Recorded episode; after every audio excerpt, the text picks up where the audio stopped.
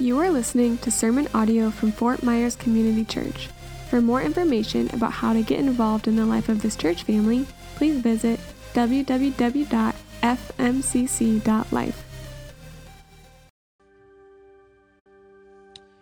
For there is no condemnation for those who are in Christ Jesus. Let us pray. Holy Father, uh, Holy Spirit, Lord, that promise, I do not condemn you. I promise that there's no condemnation. Lord, that there will be no stones that condemn us because your Son has paid for that. Holy Father, make sure we do not hold stones. Um, let us look at each other with compassion and kindness and love and forgiveness. Let us look at a world that needs uh, the gospel uh, and the good news that there is no condemnation. Father, open our hearts and our minds uh, as we go to your word. Let us see your truth, your story. Uh, let us strengthen us, mature us, but above all, let us rest in the sufficiency and the supremacy of Jesus Christ in all things. Amen. Good morning. Beautiful day. I'm going to uh, start. I started, I titled uh, this message, uh, The Word That Goes Out from God's Mouth Shall Succeed in the Thing for Which It Is Sent. That's a paraphrase from the book of Isaiah. We'll look at a little bit here in a, in a bit. I'm going to read a bit of text before I kind of introduce this, this scripture because I think we need to understand part of it before I can actually unpack it and, and put it into this perspective of, of the story of everyone and the, the amazingness of the gospel in our lives. I'm going to start in verse 1, and then I'm only going to go through uh, verse 5. But I'm going to unpack verse 5 by reading Deuteronomy. This is where God says, They were each his own home, but Jesus went to the Mount of Olives. Early in the morning, he came again to the temple. All the people came to him, and he sat down and taught them.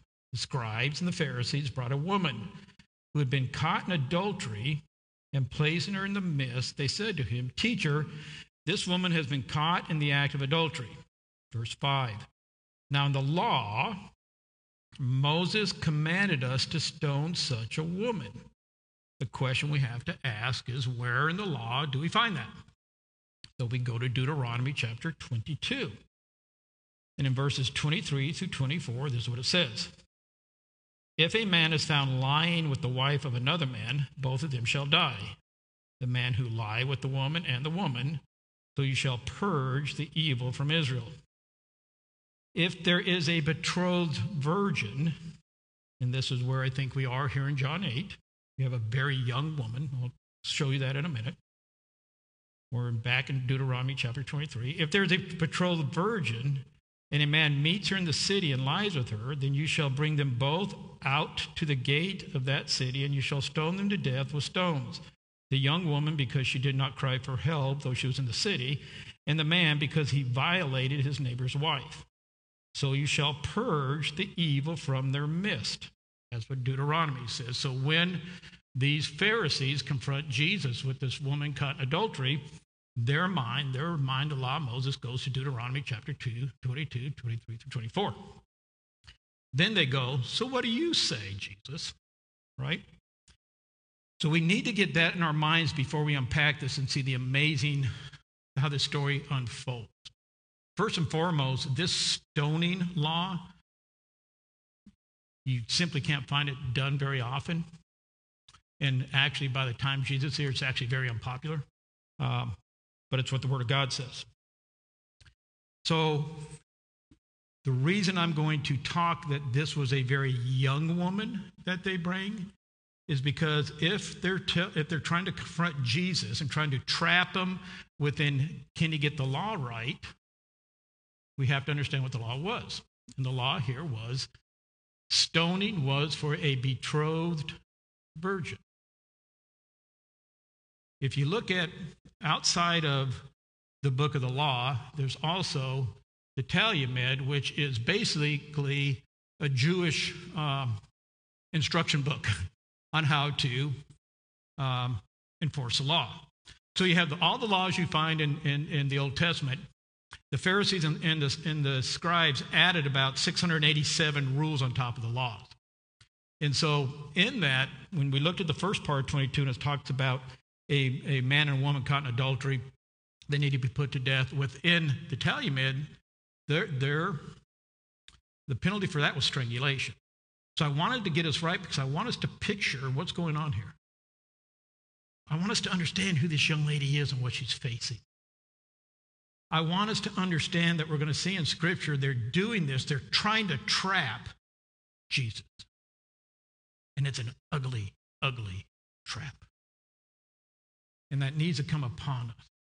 Here's a young lady, maybe 14 or 15 at that time period, caught in a sin, now being used by the leaders of the Jewish faith to trap the creator of the world. And so, what I want to look at is who's the participants in this story.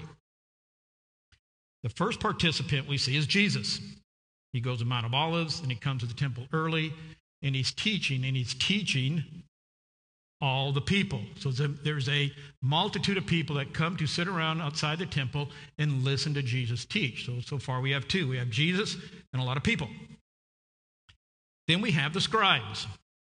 Verse 3 the scribes and the Pharisees. The scribes at that time were basically uh, lawyers of the Jewish religion or ethicists. They would tell you what was moral and unmoral. That's, that was the role of a scribe. And then we have the Pharisees, and the Pharisees were the religious leaders and teachers. And then in verse 3, we have the woman. So you look at it, the participants are Jesus, the people, the scribes, the Pharisees, and the woman. There's an amazing person missing the man caught in adultery. Where is he? He should be there. The law says they're both to be stoned. Where in the world is this man? And the point of why he's not there is probably twofold, and I'll pack that in a little bit. They could care less about the law right now. They're trying to trap Christ.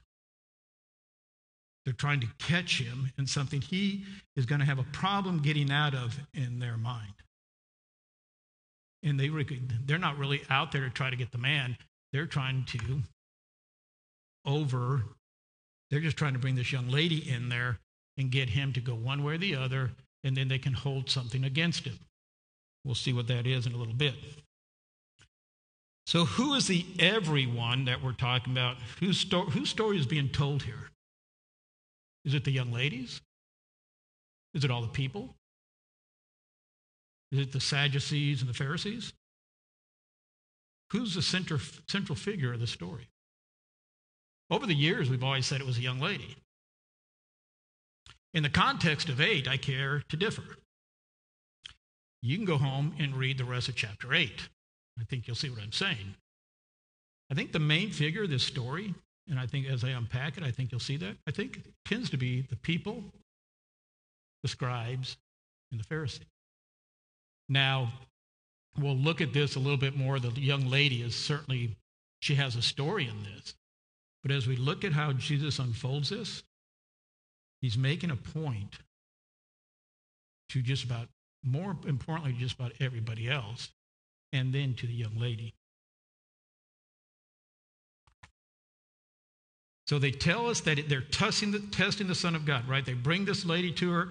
They ask her, the law says this, what do you say? And then it says they're doing this to trap him. So if Jesus says yes, she needs to be stoned, what happens to Jesus? He becomes a hypocrite. Uh, where's this mercy he always preaches about as he's going around Galilee and Judea? Where is this I have come to save and not to condemn message that people keep hearing? Where is this forgiveness he talks so much about? He heals some, he restores some, he forgives some, but not her. Where's that? He's a hypocrite if he says yes. And worse than that, the only people that could meet, that could actually dish, dispense the justice of death are the Romans. He's a lawbreaker to the Romans. So the Sadducees and the Pharisees that bring this young lady in a trap and they go, ha ha. He says, yes, we got him. Nailed him. We can bring a charge up against him. And if we can't bring a charge up against him, the Romans certainly can because he is not allowed to kill somebody. If he says no, you can't stone him. He's a lawbreaker. He's got no credibility. How can you be a teacher of Israel and break the law? And the scribes and the Pharisees again go, ha ha, we got him. We can hold something against him. Now, we, the Jewish people, can hold something against him. He's a lawbreaker. So, what about this law that he's going to break? What do we know about this law? Because we have to unpack this law and how you mete out this justice of stoning, right? This is God's word in Deuteronomy. He lays this out. If a, if a young woman or an older woman is caught in adultery, here's the punishment for it. This law, to actually carry out the justice, you must be an eyewitness to the actual act. You must see it happen. It can't be that this young woman and a young man were walking down the street holding hands and they condemn them from adultery. That doesn't work. It can't be that they were sitting under a back alley and looking in each other's eyes. Uh, that's not adultery. Somebody had to actually see the act which tells you one or two things. Either the young man that's not there is the eyewitness saying, Yes, I did have it with you, I can tell you everything we did. Or, even worse, but po- probably more possible, somebody was watching them. Somebody may have heard about it and say, Hey, you know what? This could, we could really get Jesus with this one. So we're going to sit there and watch this whole thing happen. That's despicable ugly.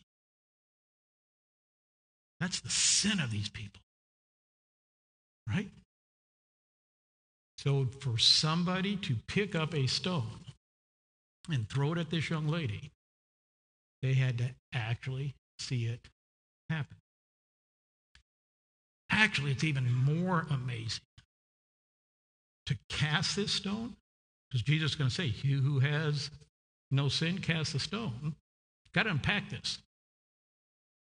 Guess what sin they couldn't be guilty of to cast the stone? This particular sin. The only way that you could cast a stone at this 14 or 15 year old girl was to never have committed adultery.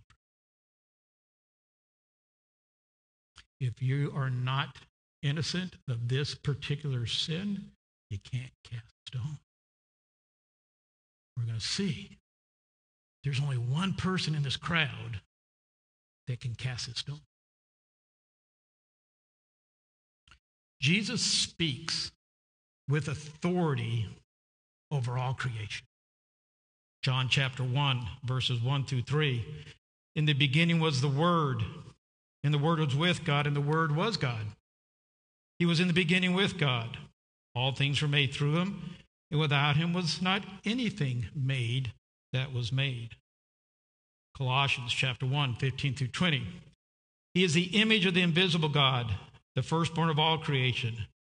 For by him all things were created in heaven and on earth, visible and invisible, whether thrones or dominions or rulers or authorities. All things were created through him and for him and he is before all things. And in him all things hold together. And he is the head of the body, the church. He is the beginning, the firstborn from the dead, that in everything he might be preeminent.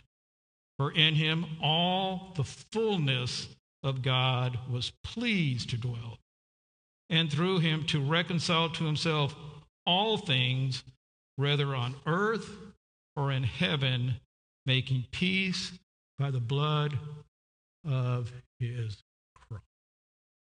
What amazing scripture. All things, all things for him.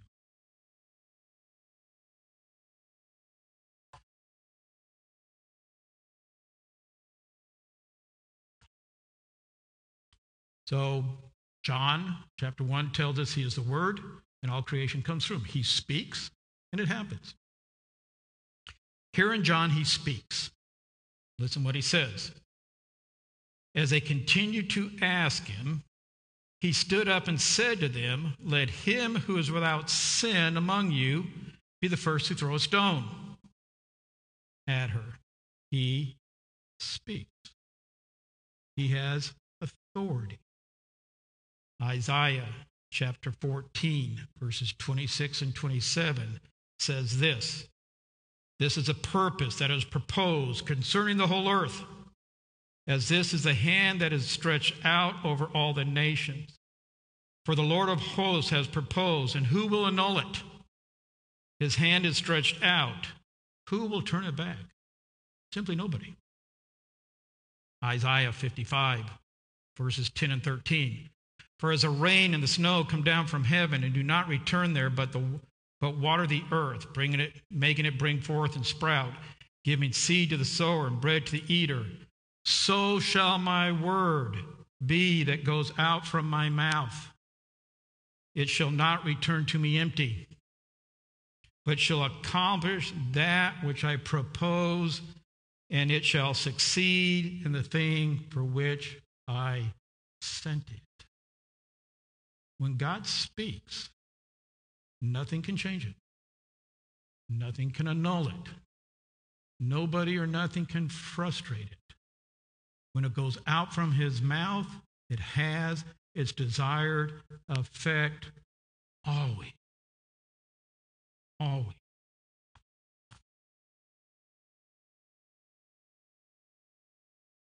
Let him who is without sin among you be the first to throw a stone at her. That's what went out from his mouth a condemnation and a conviction. Go ahead, all you standing out in the crowd, throw a stone. As long as you don't have this sin within you, you can do it. And once more he bent down and wrote on the ground. Verse 9 but when they heard it, remember Isaiah 55 I will send my word out. It'll declare its purpose, and it'll accomplish what I have it accomplished. Let him who is without sin among you be the first to throw a stone at her. Everyone standing around to condemn this young lady heard it. What did they do?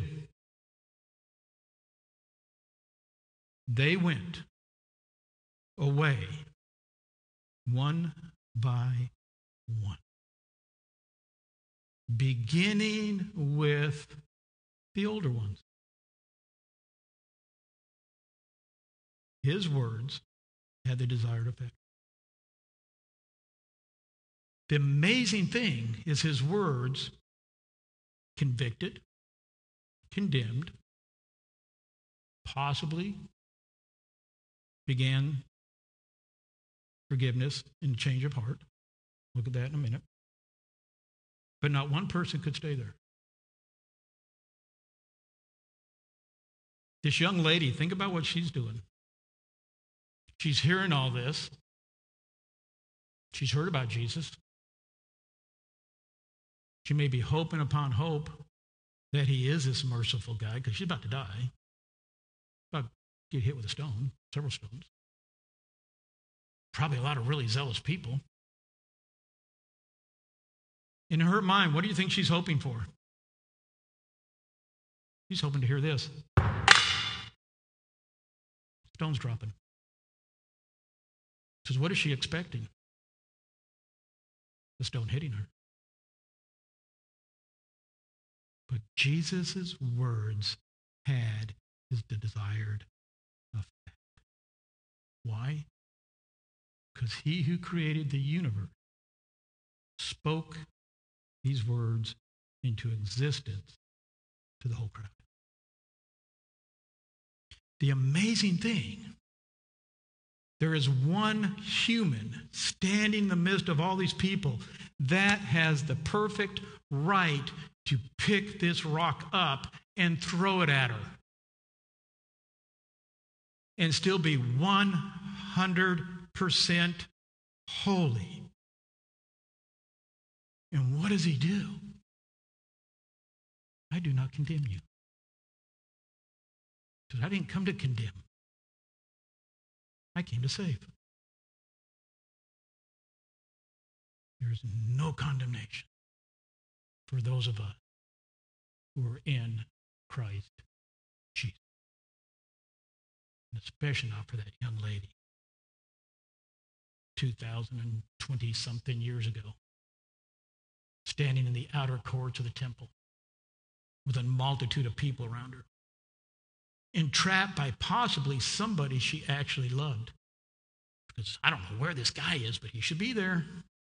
He's not. He's amazingly invisible. She's trusting on this transient preacher that she keeps hearing about walking around Judea talking about the kingdom of God is here. And I've come to, to forgiveness and save, not to condemn. And you got to believe hope upon hope. She's going, man, I hope this guy's right. And she was. Because Christ would do nothing else. Nothing else. I only do what the Father shows me. And the Father shows me to save. And I only do what the Father tells me. And the Father asked me to come down from heaven, leave eternity, come down from heaven, live, die, and be resurrected for these sinful guys that want to throw a rock at this young lady.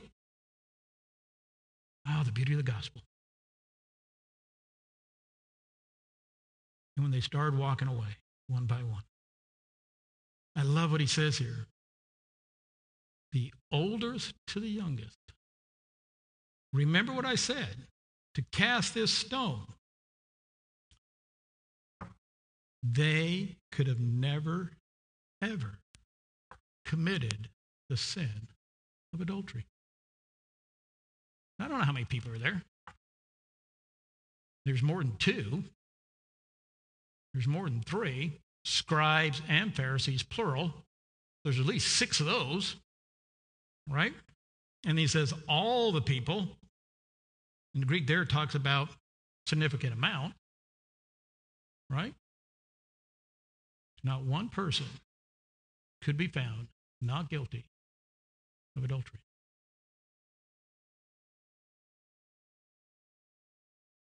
Don't think Christ was surprised. He already knew it was in their heart. That young lady's relieved. In the multitude, Here's what they heard. Again, remind you.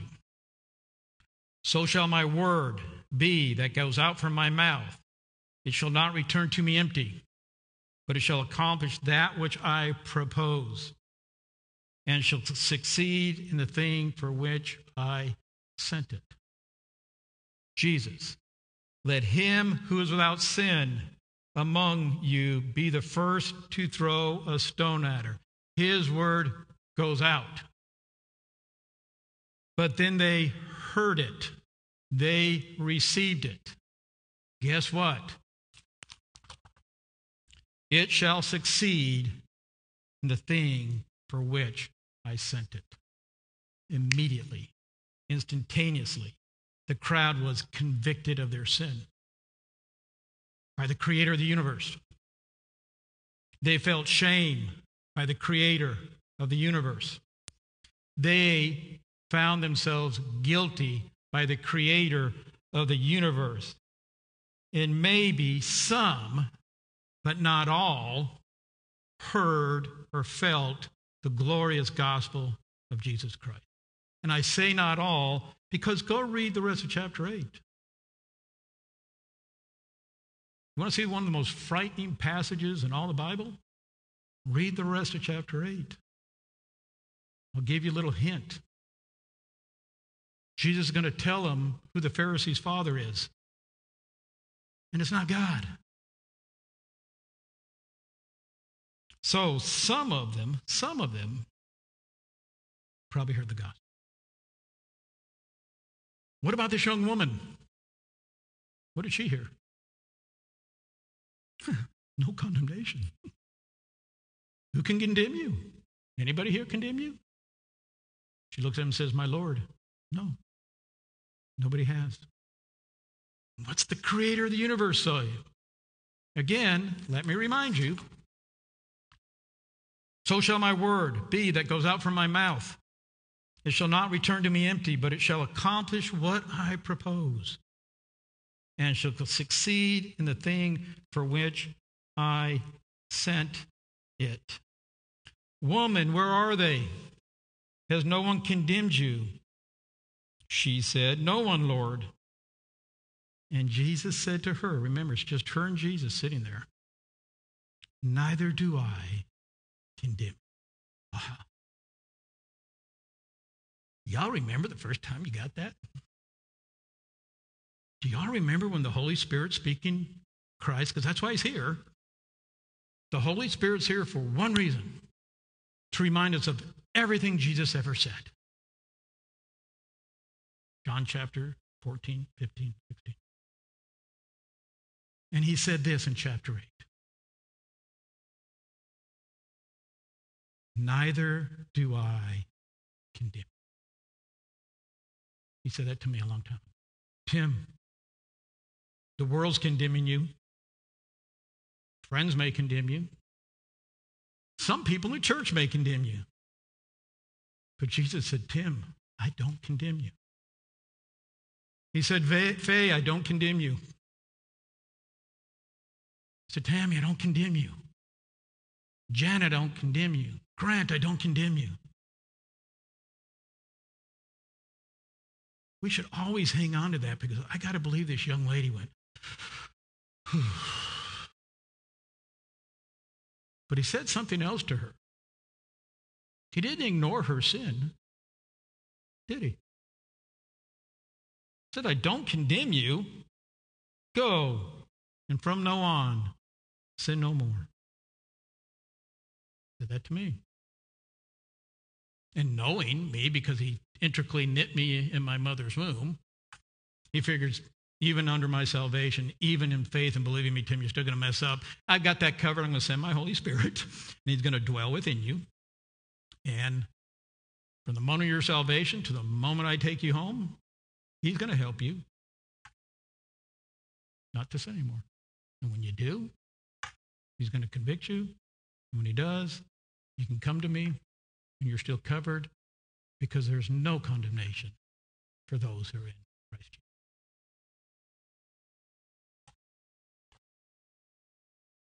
Some things to ponder on from this story. One of the greatest things that I got out of this was we need to listen intently, carefully, inten- intentionally, for he is speaking. In Revelations, the church of Laodicea, he says, Behold, I stand at the door and knock. If anyone hears my voice and opens the door, I will come in to him and eat with him, and him with me.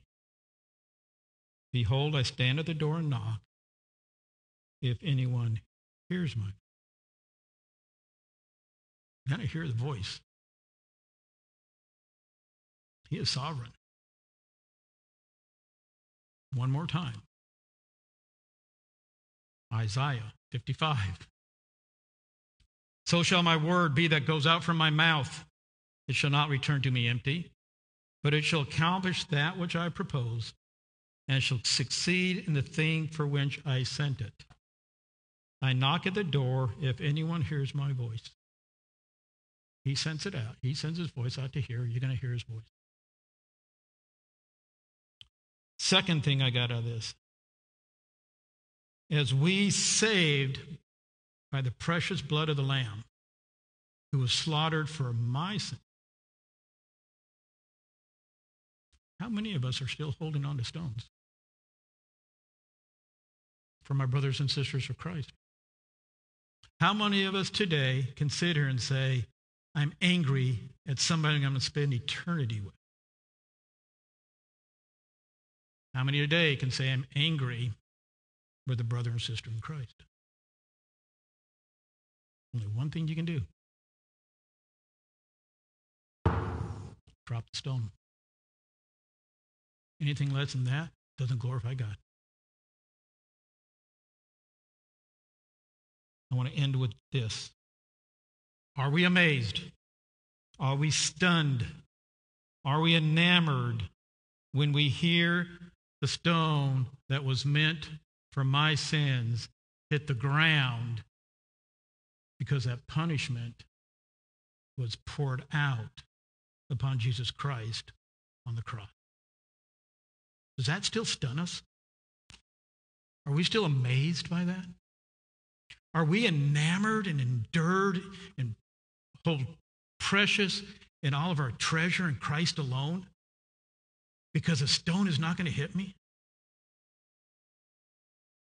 Because 2,000 something years ago, on a cross in Calvary, God turned his face away from his son, who he has never, ever not existed with.